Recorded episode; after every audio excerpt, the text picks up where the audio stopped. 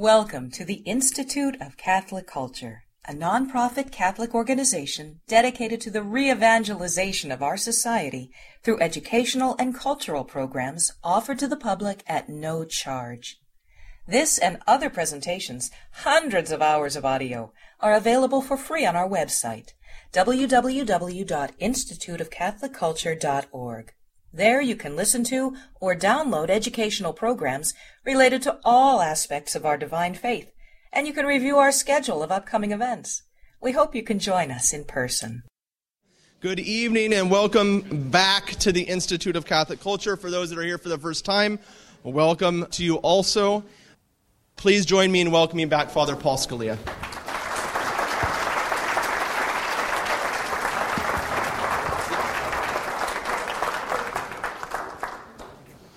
Okay, good evening. Let's uh, stand and begin with a prayer. In the beginning was the Word, and the Word was with God, and the Word was God. He was in the beginning with God. All things were made through him, and without him was not anything made that was made. In him was life, and the life was the light of men. The light shines in the darkness, and the darkness has not overcome it. There was a man sent from God whose name was John. He came for testimony to bear witness to the light, that all might believe through him. He was not the light, but came to bear witness to the light. The true light that enlightens every man was coming into the world. He was in the world, and the world was made through him, yet the world knew him not. He came to his own home, and his own people received him not. But to all who received him, who believed in his name, he gave power to become children of God, who were born not of blood, nor of the will of the flesh, nor of the will of man, but of God. And the Word became flesh and dwelt among us, full of grace and truth. We have beheld his glory, glory as of the only Son from the Father. Almighty God and Father, we ask you to send your Holy Spirit to drive from us all distractions those of our own making and those of the evil one. Settle our hearts and focus our minds. Enlighten us with your truth that we may understand more profoundly you as Creator and Lord, who live and reign with the Son and Holy Spirit, God, forever and ever. Amen. Amen. In the name of the Father, and of the Son, and of the Holy Spirit. Amen. Who brought a catechism? Nice, nice. Who brought a Bible? Okay. Not as nice, but getting there. Okay. Tonight, we turn to the next part of the Creed. Last week, we talked about God, the Father Almighty. This week, Creator of heaven and earth, or Maker of heaven and earth in the Nicene Creed, of all things visible and invisible. Okay? Not seen and unseen. Get rid of that. What's the difference? Seen, unseen. Okay? Uh, but you wouldn't call it invisible. Okay? It's just unseen. So uh, we'll get to that. There's some things that, by their very nature, are invisible. It's not just that they're unseen, like you've got obstructed seating, it's that they're invisible. In the Catechism, this begins paragraph 279. I began with a prologue to John's Gospel. I think that's a very important place to begin. You may have thought that I would begin with Genesis 1. That would have been a good place too. But that passage brings out not just God as creator, but also the union of the Father and the Son, and therefore also, of course, the Holy Spirit in the act of creation. He was in the beginning with God. All things were made through him, and without him was not anything made that was made. I'll come back to that as we go through this section this evening. I touched on this last week how the triune God is involved, all three persons in the act of creation. The Son and the Spirit are not just sitting idly by as the Father creates like you know dad doing the chores and the, you know the kids just sitting there no all three persons are involved in creation uh, i mentioned how the catechism is very trinitarian A lot of the sections are structured in this way to bring out how the Trinity is throughout our faith and not just, you know, one Sunday a year. That will be seen as we go through this section. Let me just begin with, uh, and for those of you who didn't bring your catechism, I'm giving you a cheat sheet, okay? Um, actually, I'm just emailing it to Sabatino. He's giving it to you. Um, so I, have begun with a quote from Dei Filius, which is a document from Vatican I. How many of you knew that there was a Vatican I? Must have been because there's a Vatican II, right? but you don't hear much about Vatican I. The church states, This one true God of his own goodness and almighty power, not for increasing his own beatitude nor for attaining his perfection, but in order to manifest this perfection through the benefits which he bestows on creatures, with absolute freedom of counsel and from the beginning of time, made out of nothing both orders of creatures, the spiritual and the corporeal. That is packed. That statement is so tightly phrased, it's just packed with doctrine. The Catechism speaks first about the importance of a catechesis on creation. Why is it so important? Well, simply because it concerns the very foundations, the, the, very beginning of everything. If we get the beginnings wrong, well, you know, we're, we're going to be really wrong down the road. And so we want to make sure that we have a proper understanding of the very beginning. And contained in the beginning is also the goal or the purpose. I mean, who begins anything without having first a purpose in mind? Well, a lot of people, but they shouldn't. Okay. okay. We, we should always act with purpose. Okay. When we begin something, we always want to begin with the end in mind. That way we can accomplish the task better. And so it is with creation that we find not just the origin of everything, but also the purpose. What is the end? And so paragraph 282 talks about this how the issue of creation brings up questions that are very deep in the human heart. Where do we come from? Where are we going? What is our origin? What is our end? Where does everything that exists come from and where is it going? These are things that man has sought to answer by philosophy, by myths, by many different ways. And now scientists will claim that they can answer all of this for us but this is very deep in the human heart to want answers to this. A catechesis on creation helps us to get to the answers here. And it also has to be distinguished from science. Science is a very good thing. But what we're seeing now increasingly is what some call scientism, meaning it is science that has sort of gone beyond its appointed boundaries and now it's assumed to make declarations of things that science really cannot answer. It's like the purpose of life and moral judgments and things like that. No, science can tell us about matter and about how the physical world behaves and so on, but it can't tell us the purpose of our lives. And ultimately, it can't tell us why we exist and things like that. So, paragraph 284 touches on this the great interest accorded to these studies is strongly stimulated by a question of another order which goes beyond the proper domain of the natural sciences. Physics, chemistry, biology, they cannot answer this. Namely, it is not only a question of knowing when and how the universe arose physically or when man appeared, but rather of discovering the meaning of such an origin. That's really what we're interested in. That is really what, what burdens our heart. What is our origin? What is our purpose? Our mind, our intellect might think it's, you know, it'd be nice also to know exactly how physically we came into being.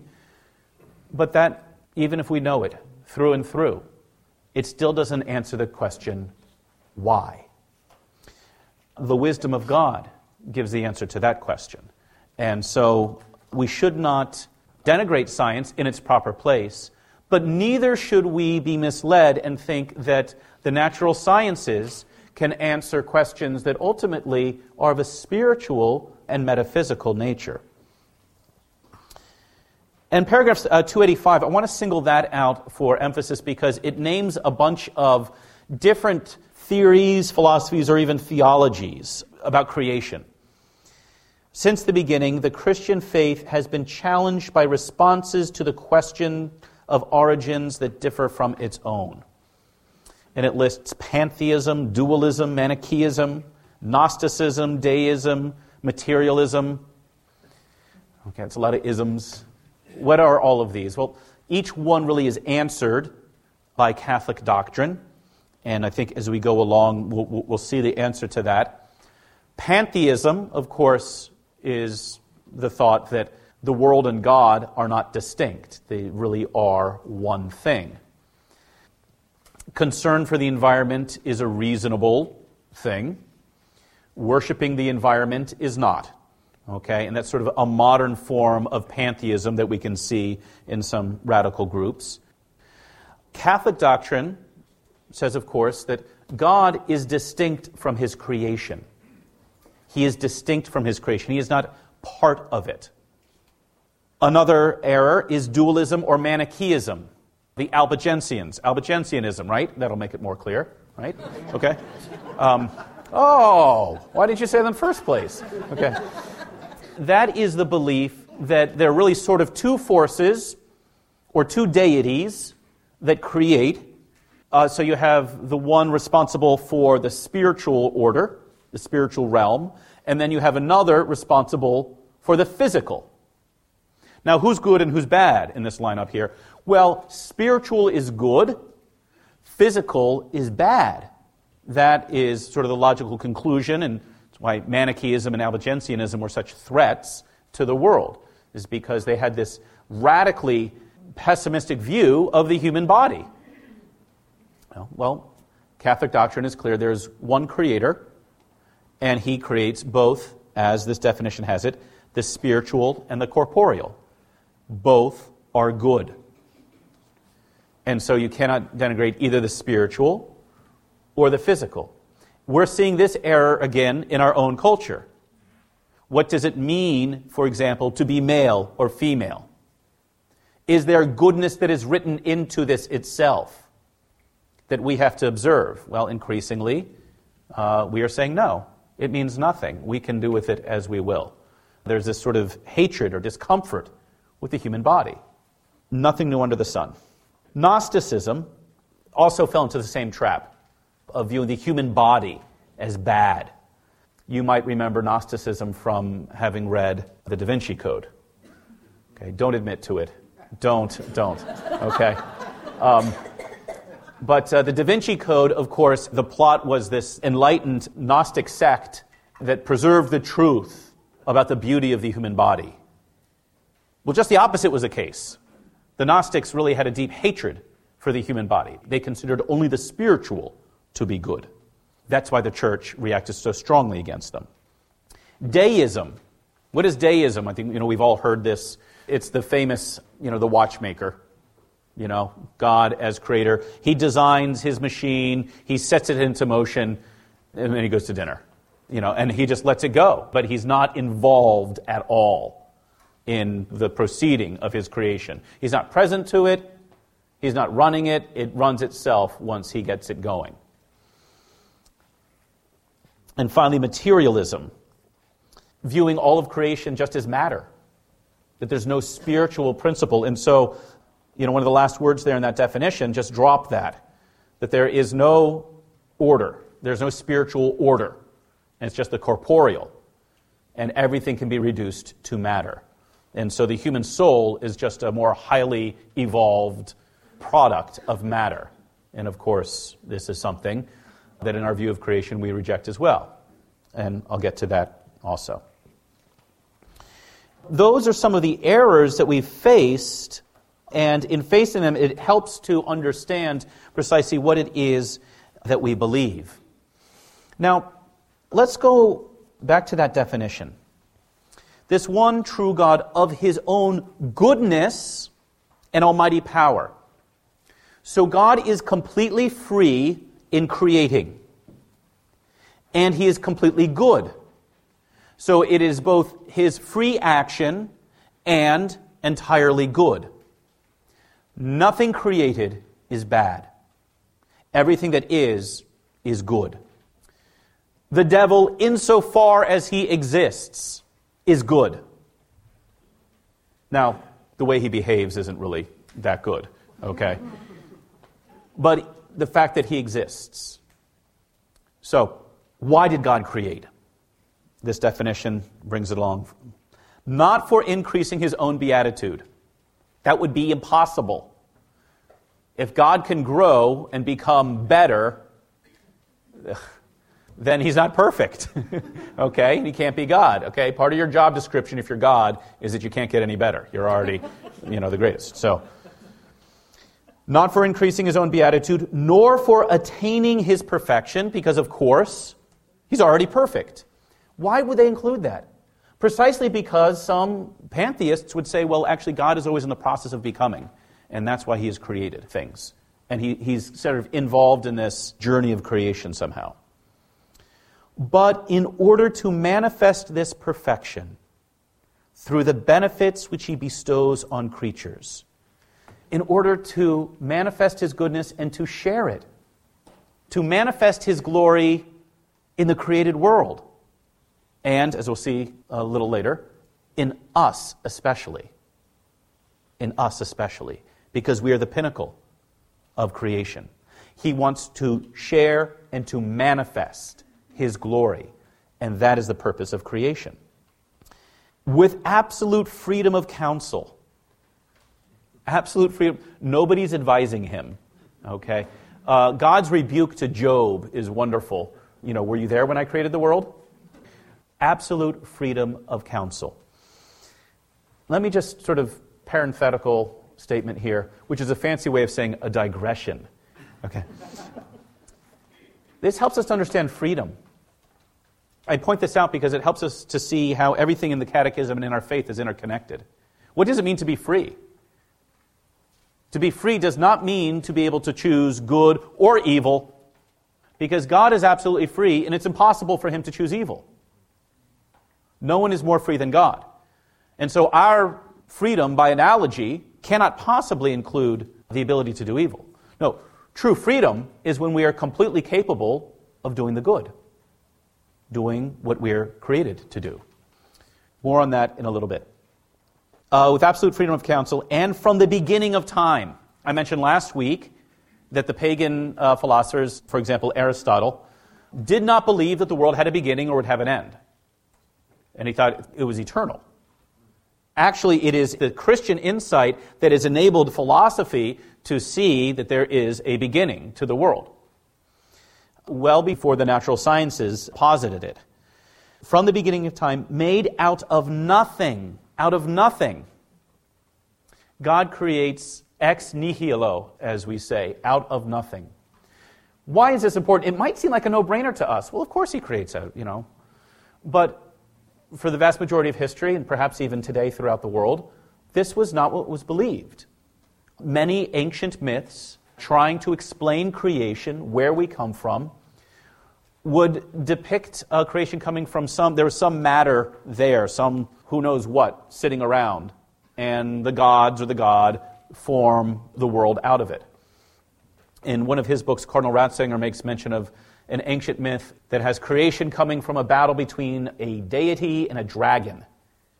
And the deity slays the dragon, and the dragon's body becomes the earth, and his blood becomes us. Now, will that give you a, an optimistic, rosy view of, of the created world and human relations? You know, probably not. Okay? That God creates out of nothing highlights his absolute freedom, his absolute power, and it highlights that everything that exists is good because there is nothing that exists that does not come from God.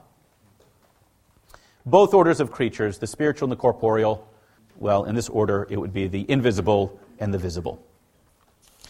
Now, it is a work of the Trinity a work of the Trinity. In the beginning was the Word. The Greek there is logos, meaning word as in reason, a reasonable principle. In the beginning was a logical principle.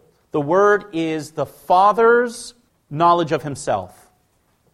It is something having to do with the intellect and with reason. In the beginning was the Word, and the Word was with God, and the Word was God. He was in the beginning with God. All things were made through Him, and without Him was not anything made that was made. Which means the world is intelligible, it can be understood because the Father created the world through the Word, through His Son, through this principle of reason and intelligibility. So we believe that when we look at the created world, we can apply our minds to it and understand it. The Muslim world experienced some centuries ago a complete halt, really, to any scientific investigation. Most patents in the world come from outside the Muslim world. The Christian view of the world says that this can be understood because it's created through the Word, because God is reasonable. Allah, who is, as I mentioned last week, not constrained by reason, if that's your understanding of the Creator, what will your understanding of creation be? If the Creator does not have to be confined by reason, will His creation be reasonable? Will it be intelligible? Is there any point to investigation? And so that is why, as many theologians and scientists point out, uh, the Christian world just, at one point, just outpaced the Muslim world in science. Not just by a little bit, but, but in an extraordinary way.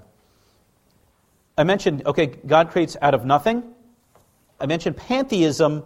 Paragraph 300, I didn't include it on your sheet, but worth jotting down there, or looking up if you have it. God transcends his creation and is present to it. With every heresy, there's a truth. Whenever people make a mistake, they're, they're, trying to, they're trying to find something true. So pantheism does touch on a truth. The truth is this that God is present to his creation. Now, the mistake that pantheism makes is to think that God is part of his creation that creation is somehow synonymous with God. God is distinct from his creation, he transcends it. He is completely other. That is what we mean when we say holy, holy, holy, holy. Uh, there's a homilist at St. John's a couple years ago. He kind of joked about the mistaken understanding that we have of that word. Holy does not mean, it doesn't mean morally good. It means completely other. When we say holy, holy, holy, we're not saying, you know, nice guy, nice guy, nice guy, you know, fair, fair, fair. Um, no, holy, holy, holy means he is completely other, he's completely transcendent. I cannot comprehend him. I can't confine him to my tiny little thoughts. I have to be in awe of him. So he transcends his creation. At the same time, however, and this is what the deists do not understand, he is entirely present to his creation because he sustains it in being at every moment. Who is keeping you in being right now? It is God. Present to you. Just naturally speaking, hopefully he's present to you in the order of grace as well. But in the order of nature, he sustains us in being and everything that is. And that is why we can look at creation and the beauty of nature and give thanks to God, not that he did this, you know, thousands of years ago, but because he continues to sustain it in being.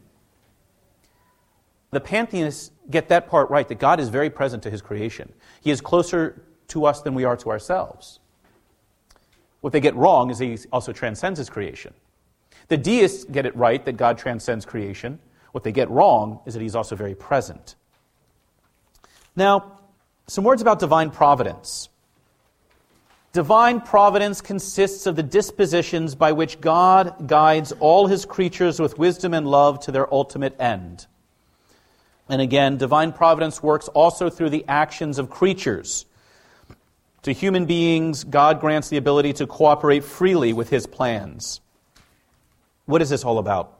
Paragraph 302 says The universe was created in a state of journeying toward an ultimate perfection yet to be attained to which God has destined it. We call divine providence the dispositions by which God guides his creation toward this perfection. Now, that's a very interesting thing, and I think that would surprise most of us. That when God created all things, in a sense, it wasn't finished. He had begun his creation, he had created everything, but he also intended to guide it to an ultimate perfection, to be involved in this journeying of all of creation. We usually think he created everything, stepped out of the room, Adam and Eve got in trouble, he came back in said, What have you done? Now I have to fix it. Okay. No, but all of creation is, as the Catechism says, in a state of journeying.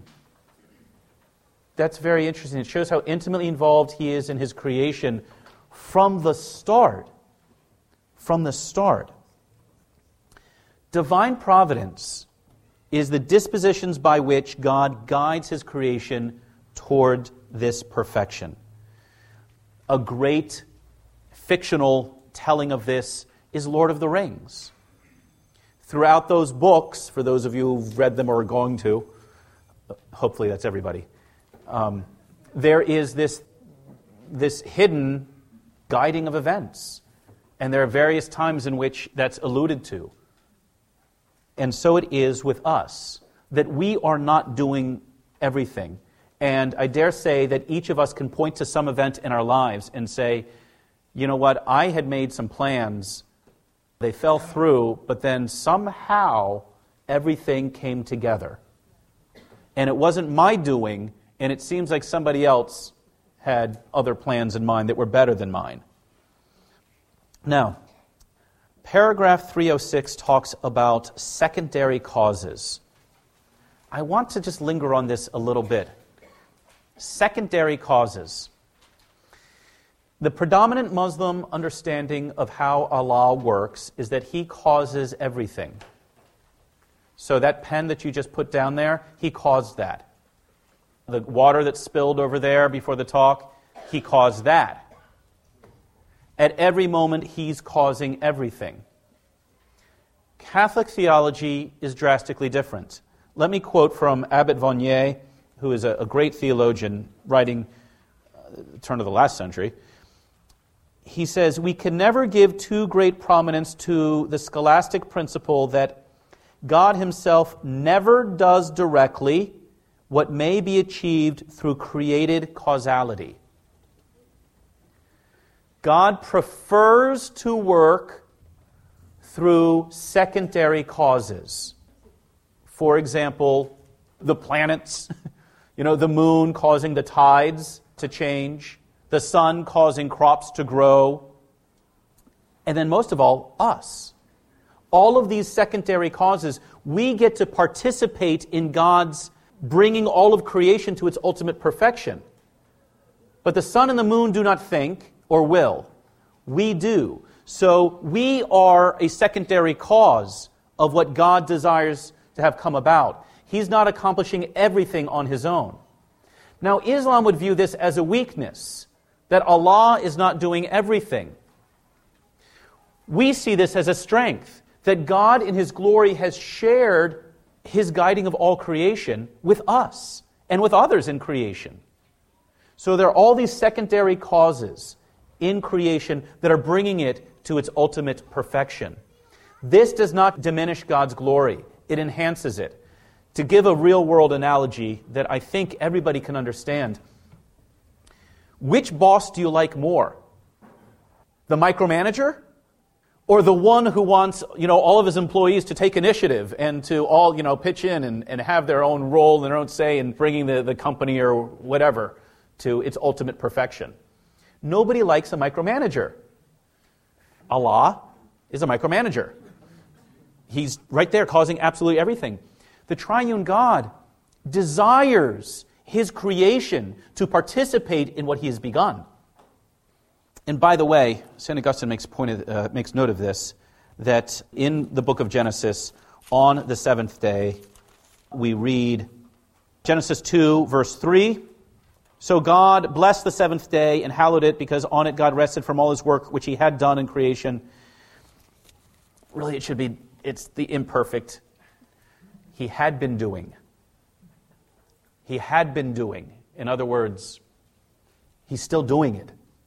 He's still present, and he's still working in the world to bring it to its ultimate perfection. This is important to keep in mind because then it gets to the question of evil. Because God's providence is able to guide all things. Nothing falls beyond the scope of God's providence. He's able to guide all things mysteriously towards the ultimate perfection of the world and, please God, our salvation.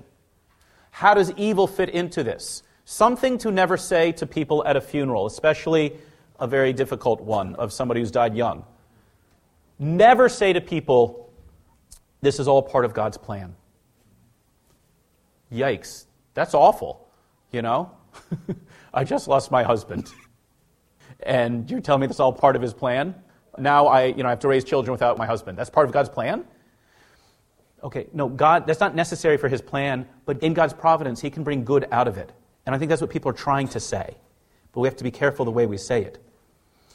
The great quip that summarizes providence is God writes straight with crooked lines. Joseph, when he finds his brothers in Egypt, and his brothers are more than a little nervous because remember the last time they saw him? They were selling him to slavery. And he says, What you willed for evil, God worked for good. Talk about secondary causes. Think about our Lord's trial, his crucifixion. What did they intend by it? Evil. What did God bring from it? Good. That is how God's providence brings things about to accomplish God's ends without violating human freedom. Now, that is a great mystery. We know all things work for good for those who love God, who are called according to his purpose. Memorize that one. Okay, Romans 8:28. Now then, heaven and earth. Let's talk about the angels. The existence of the spiritual non-corporeal beings that sacred scripture usually calls angels is a truth of faith. No denying it, okay? This is not just some childhood myth. As purely spiritual creatures, angels have intelligence and will. They are personal and immortal creatures, surpassing in perfection all visible creatures, as the splendor of their glory bears witness. Surpassing in perfection all visible creatures. So, those images of angels, you know, the precious moment angels, okay, with the little, the little cute little baby angels with the cute little wings, Get rid of that. Okay? There's a reason whenever an angel appears in Scripture, the first words are, do not be afraid. Because angels surpass in perfection all created creatures, all physical creatures are visible. We see them, we are overawed by them, except Mary, the Queen of Angels, to whom the archangel said, Hail. Let me just touch on a couple of aspects here of angels. God creates all of the angels at once. It is reasonable to believe in angels. Many philosophers throughout history have believed in them, even the modern philosophers. It's reasonable to believe that just as there are aspects of creation that are purely physical and have no spiritual principle, and then there are some creatures like us who have both a physical and a spiritual aspect, so also it's reasonable to presume or to conclude that there are creatures that have nothing physical and are entirely spiritual. They are personal. This is just for your devotional life here. They are personal. Your guardian angel actually wants to like hear from you. They are personal, meaning they're capable of relationship.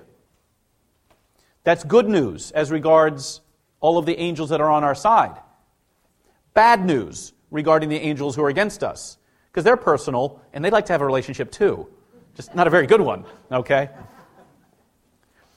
What is the role of the angels? In the Catechism, in uh, paragraph 332, just gives sort of a, a, very brief history of the angels in the Old and the next paragraph, and then in the New Testament. And actually, this section, when it does, I love the way it begins. Christ is the center of the angelic world. The angels worship Jesus Christ, they serve him. It's not like, you know, the angels are there and Jesus is there, and, you know, somehow we're not really sure how they're connected. No, they serve him and their entire purpose is to make him known and loved. That's their purpose, except the bad guys. They chose against that. That's how they became the bad guys. They are present in everything leading up to Christ coming into the world, all through the Old Testament, at the very beginning, right? Escorting Adam and Eve out of the Garden of Eden. And then, of course, at the Annunciation. So you go to the National Gallery, there are several wonderful pieces there from Italian painters um, that show the Annunciation, show the Archangel Gabriel coming to Mary, but then, sort of on the side and in the background, you see Adam and Eve being kicked out of Eden by an angel. And it's a wonderful way of understanding the unity of all things. That the angels were present when we lost everything, and then an angel was sent to give us the news of its restoration. The angels are present throughout the life of Christ. Did Christ have a guardian angel? Yes, because he had a human nature. More on that next time. Um, so they are present to him, present at his birth, present in the Garden of Gethsemane, present at his resurrection, present in leading him into heaven. The angels continue in the church. And the angels, as the Catechism points out, continue with each of us personally. From its beginning until death, human life is surrounded by their watchful care and intercession. This is not something we should set aside when we grow up. That simple faith we had as children, the angel of God, my guardian dear prayer, these are not things we should set aside. These are realities that deliver us from great evil and bring us to virtue. And then, beside each believer stands an angel as protector and shepherd, leading him to life. Each of you has one of these powerful spiritual creatures at your side who wants to hear from you so he can help you out a little better. So, the invisible and now to the visible. Now we turn to the visible world and the creation of this world in particular. I want to point out the Catechism, paragraph 342, talks about the hierarchy of creatures. The hierarchy of creatures. Hierarchy is a really bad word in our culture. It's not four letters, but it might as well be. Because whenever people think hierarchy, they think totalitarianism, submission, degradation, whatever else. Let me just point out that each of you is a hierarchy. Because not every member of your body has the same role. They're all necessary for the body to be whole and entire, but I could cut off your arm, you'd still live if treated properly. Cut off your head, just not going to, okay? So there's a hierarchy just in the human body, right? Hierarchy means a proper ordering of things. A proper ordering of things. This is a, from Josef Pieper and Heinz Raskop. It's amazing what books you find when you're moving, right? As I just did, getting oh, this is great. Creation is not a haphazard jumble of things and beings, but an organized structure ranging all the way from inorganic matter, the stones and rocks of this earth, to the angels before the face of God. And so in the physical world, we encounter this hierarchy of creatures. We do not all have an equal role. And man is the summit of creation in this world. We sum up in ourselves every other order of creatures in this world the mineral, the vegetable, the animal. And then we are the weirdest of God's creatures because we combine all of that with the rational soul as well. And so we summarize everything in this world, in our very being, but we also have something in common with the angels. So we're sort of the bridge between the visible and the invisible.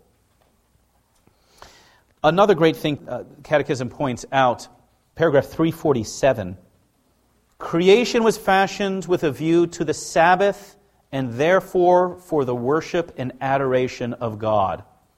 Worship is inscribed in the order of creation. As the rule of St. Benedict says, nothing should take precedence over the work of God, that is, solemn worship. This indicates the right order of human concerns. Just by the way, I was dipping into a book by Cardinal Ratzinger on creation, and I ran across basically this same paragraph. And I went, wait a minute, I've seen that before. And so it must have been pretty easy for him to help out with this. He goes, oh, you know, I already wrote about that. Let me just email it to you. Um, what does this mean? At the beginning, I said if we understand our origins, we understand our purpose. At our very beginning, our purpose is made clear that it's the worship of God. That's the meaning of God resting on the seventh day, the Sabbath. He's inviting us into that rest. He's inviting us into that communion, into that worship of Him. Creation was fashioned with a view to the Sabbath and therefore for the worship and adoration of God. When we give worship of God, all of creation is summarized in us. Every level of creation, as I said before mineral, vegetable, animal, spiritual. Everything is summarized in us as we worship God. And so all of creation, in a sense, looks to us to give creation voice before God of His glory and splendor and give thanksgiving to God for all that is. Now, let's talk about the creation of man. Created in the image of God. Genesis 1:17 if you want to take a look at that. God created man in his own image. In the image of God, he created him. Paragraph 356 Of all visible creatures, only man is able to know and love his creator. To know and to love. This is what it means to be created in the image and likeness of God. We have the capacity to know because we have an intellect. We have the capacity to love because we have free will we have these things in common with God. Sort of, you know, created approximations of God's intellect and will, but we have these. And so to live up to what we are supposed to be, we should seek to know Him more and love Him more. Let's take this image of the image. Imagine tomorrow morning, as you're getting ready for the day, you look into the mirror and you fully expect to see what? your image. And yet, as you start brushing your teeth, your image starts combing its hair. And then as you start shaving, gentlemen, okay, your image starts putting on earrings. Okay? We expect our images to look like us. God created us to be his image. He expects to look and see an image of himself. Does he? Okay. Okay, this is, I'm leading up to the bad news, okay? Okay. Body and soul. The human person created in the image of God is a being at once corporeal and spiritual. The biblical account expresses this reality in symbolic language. This is uh, Genesis 2 7. Then the Lord God formed man of dust from the ground and breathed into his nostrils the breath of life and man became a living being. What does this mean about who we are? That's what we want to know from Scripture. What does this mean about who we are? It means that we are both physical and spiritual. We have the physical in common with the world. God forms us from the earth. We have the spiritual in common with heaven. God breathes life into us. The body and the soul are meant for one another. The soul is the form of the body, bringing life to the human body. It is a human body and a human soul. One without the other is incomplete, which means the saints in heaven, with the exception of the Blessed Virgin Mary, await their bodies. Now, they're pretty happy right now, but with the resurrection of their bodies, that happiness, in fact, increases. And so you see already how this principle of the body soul unity, which is one of the most important and one of the most forgotten, this principle we'll have to keep in mind when we get to the end of the creed. Look forward to the resurrection of the dead. Why will we be raised body and soul? Because that's who we that's what we are. To be raised partly would be incomplete. Male and female he created them. Now, many ancient myths tried to explain the differentiation of the sexes. And I think people throughout history have tried to explain it or try to understand it somehow. One of most common or most famous, I guess, would be that we were originally created asexual. And then as a punishment, we were made male and female. And, you know, it spun into sort of a romantic thing. You, you know, you spend the rest of your life looking for the one who completes you, right? But really, it's ultimately pessimistic. This difference is a punishment. Our culture now is completely rejecting the differentiation of the sexes. One of the most popular things with kids right now is to say that, well, the sex of a person is one thing, the gender is another. So you can be physically male, but your gender could be female or both male and female or male one day, female the other. In other words, and this goes back to that other principle the body and the soul don't need to go together. Male and female, he created them. This is an original blessing from God. Sometimes hard to understand that way, I know. But an original blessing for complementarity.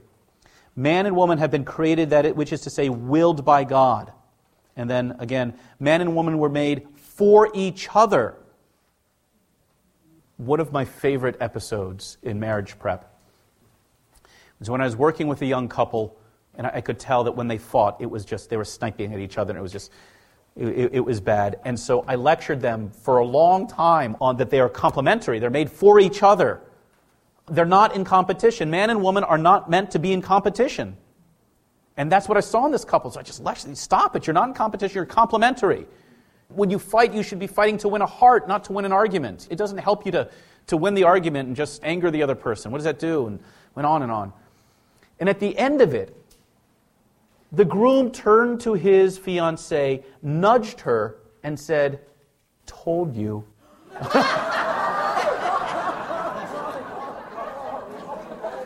they, they, got, they got another, another lecture after that. so. Cannot emphasize enough how important this distinction is and the blessing of it man and woman meant to be for each other, complementary, not in competition. To be male is a blessing. To be female is a blessing. It is willed by God. Our culture increasingly has people very much at odds with their sexuality, at odds with their bodies, not thinking that being male or female is a blessing, but feeling it to be a burden. That's what happens when we lose sight of, well, the origins of everything.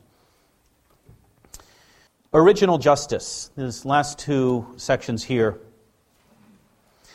The inner harmony of the human person, the harmony between man and woman, and the, finally the harmony between the first couple and all creation comprise the state called original justice. Ah, think about what God intended in his creation. The inner harmony of the human person, which means that your intellect, your will, your passions, your body and soul all work harmoniously together. The intellect perceives the true, the will grasps it as good, and the passions rejoice in that. The body is perfectly submissive to the soul obeying what the soul perceives and chooses. Man and woman are in perfect harmony with one another. We are in perfect harmony with all of creation. This is original justice. Paragraph 377 The first man was unimpaired and ordered in his whole being because he was free from the triple concupiscence that subjugates him to the pleasures of the senses, covetousness for earthly goods, and self assertion contrary to the dictates of reason. Imagine that original harmony. What happened? Man rebelled against God, and in rebelling against God, everything rebelled against him. When he threw off that authority, then he surrendered his authority over anything else. The way it is supposed to work is our intellect is paramount. We perceive what is true. We know it to be true. And our will obeys the intellect and grasps things as true and chooses things as good. and our passions participate in this, and our body obeys it all. Now, that's not what most of us experience. The body is not obeying the soul. The body is usually commanding the soul. I know it's Sunday, but I, I, I want to sleep, or I want to shop, or I want to do you know, any number of things. And what happens within the soul? Well, it's not the intellect taking the lead, it's the passions. What happens? I see something, my passions tell me, you know, I want this pleasure, or I want to indulge my anger, or whatever else. And the will obeys the passions instead of the intellect. And the intellect gets dragged along just to justify everything. That is the result of original sin. Which brings us to the last section. Man tempted by the devil let his trust in his Creator die in his heart. That is where it began the mistrust of God. And abusing his freedom, notice that. Abusing his freedom. Not using his freedom, abusing his freedom, disobeyed God's command. To understand freedom, let's say, you know, you have a 16 year old son and you give him a car key. Now, for a 16 year old boy, a car key means what? Freedom. And in giving this to him, you do not say to him, you can drive the car safely or recklessly. That's what freedom's all about.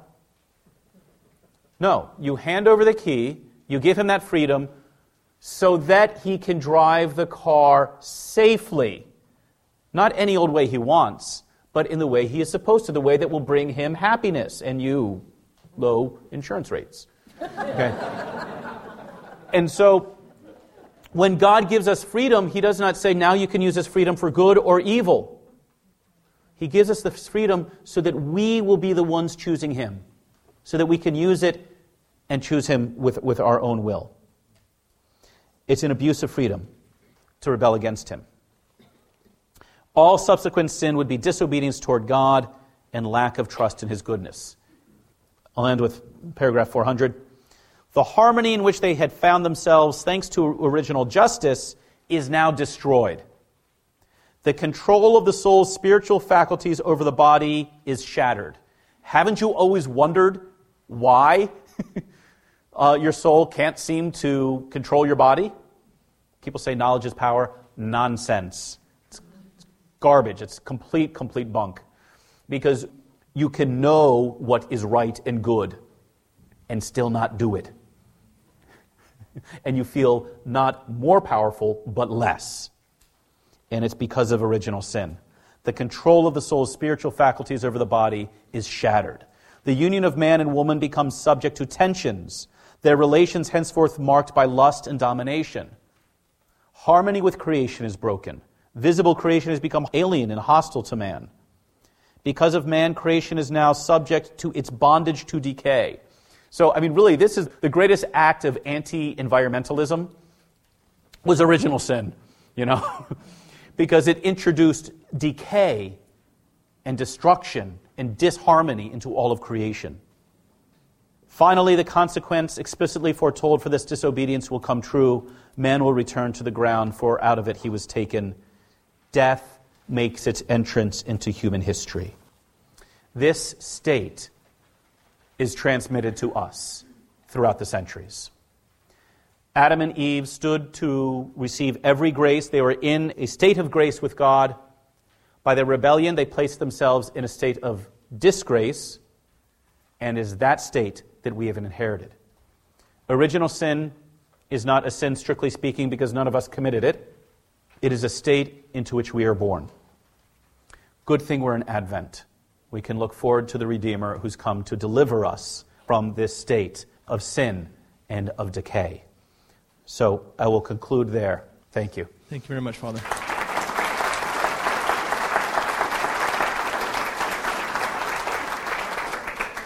Thank you very much, Father. You know, one of the reasons why I love to keep inviting Father Scalia back, and I am always so happy when he accepts, is because can it be any clearer?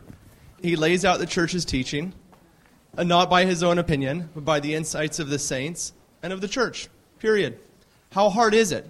But as I stood in the back I asked how many churches in the United States, and I'd, I'd venture the world tonight, were doing this in their parish hall.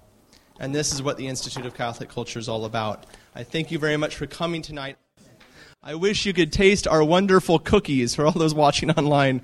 The ladies really know how to make some real cookies here. I wanted to thank our volunteers.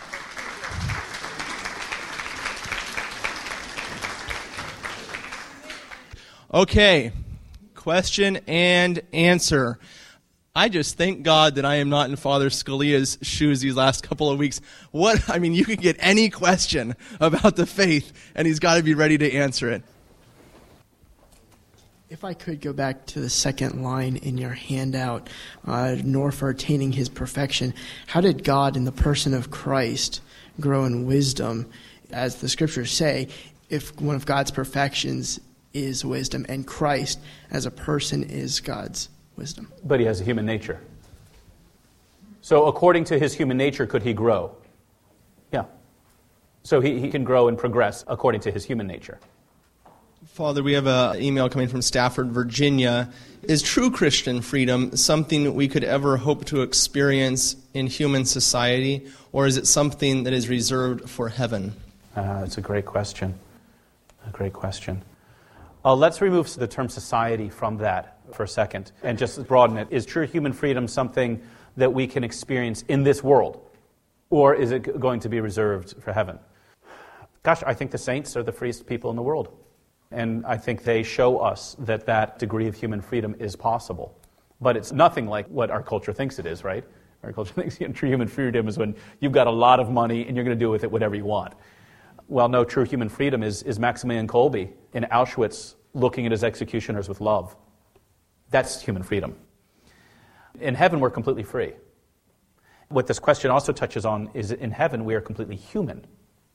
Grace perfects our humanity. And in heaven, the full flowering of grace, our humanity is perfected.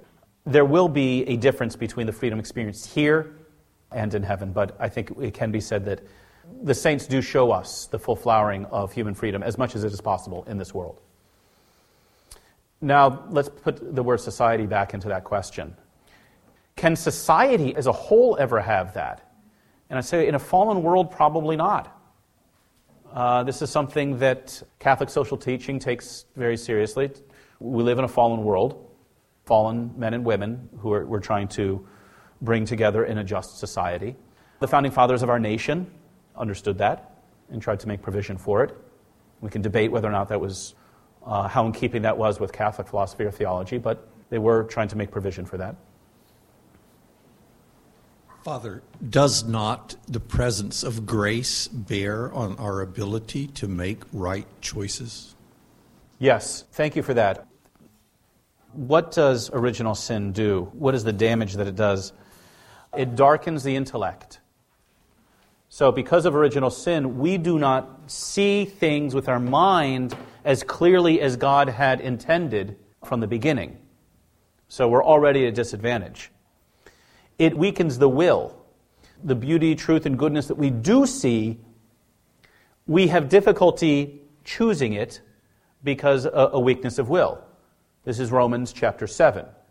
St. Paul talks, he says, I don't understand myself.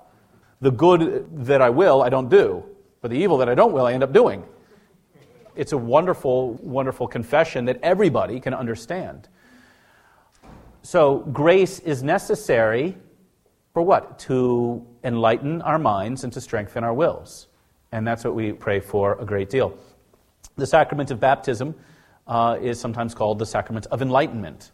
Yes, another aspect of grace or effect of it is to strengthen the will to do good, to choose rightly. Without grace, we cannot really do that. And the normative way of grace, of course, is the sacraments and our prayer. God can provide that in exceptional situations, however He wills. Another message coming in online a question. Some uh, orthodox spiritual writers refer to the soul in general with feminine pronouns. What is the reason for this? I don't understand how there can be a differentiation between the body and soul. Yeah that's a good question it's mostly grammatical it's mostly grammatical the word for soul in latin is anima it's a feminine noun. And so when you're going to refer back to it with pronoun, it's going to be she. That's going to explain a lot of it. Animus, which means spirit in Latin, is masculine. Uh, so part of it is, is grammatical or linguistic, but there is also this aspect. Chesterton has a great line. He says, Men are men, but man is a woman.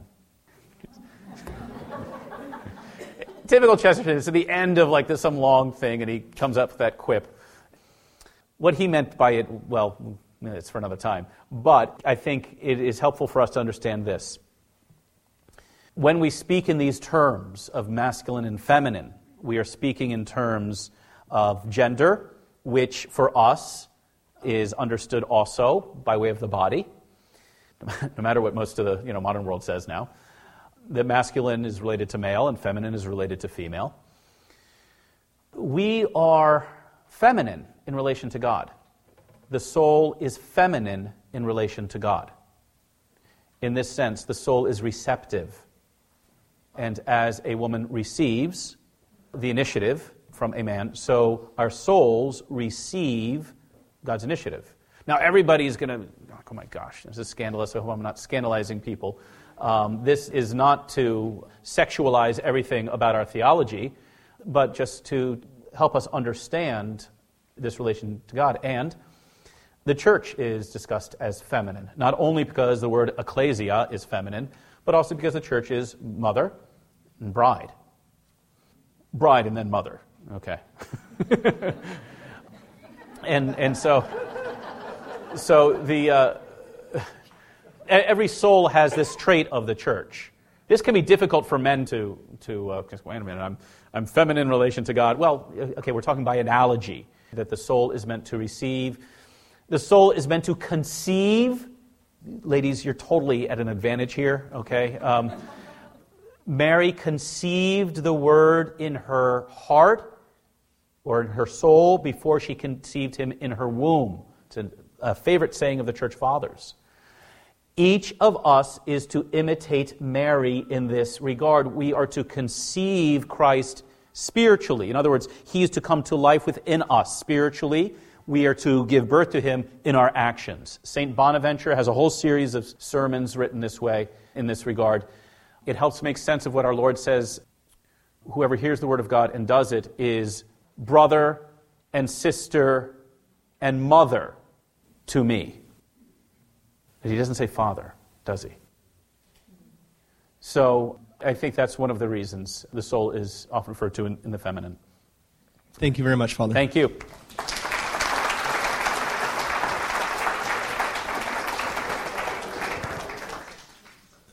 We hope you enjoyed this presentation from the Institute of Catholic Culture.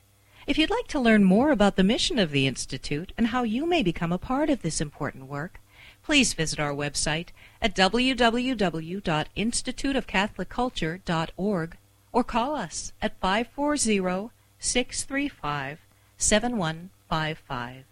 And may the glory of Christ Church be ever more manifest upon the earth. St. John the Evangelist, pray for us.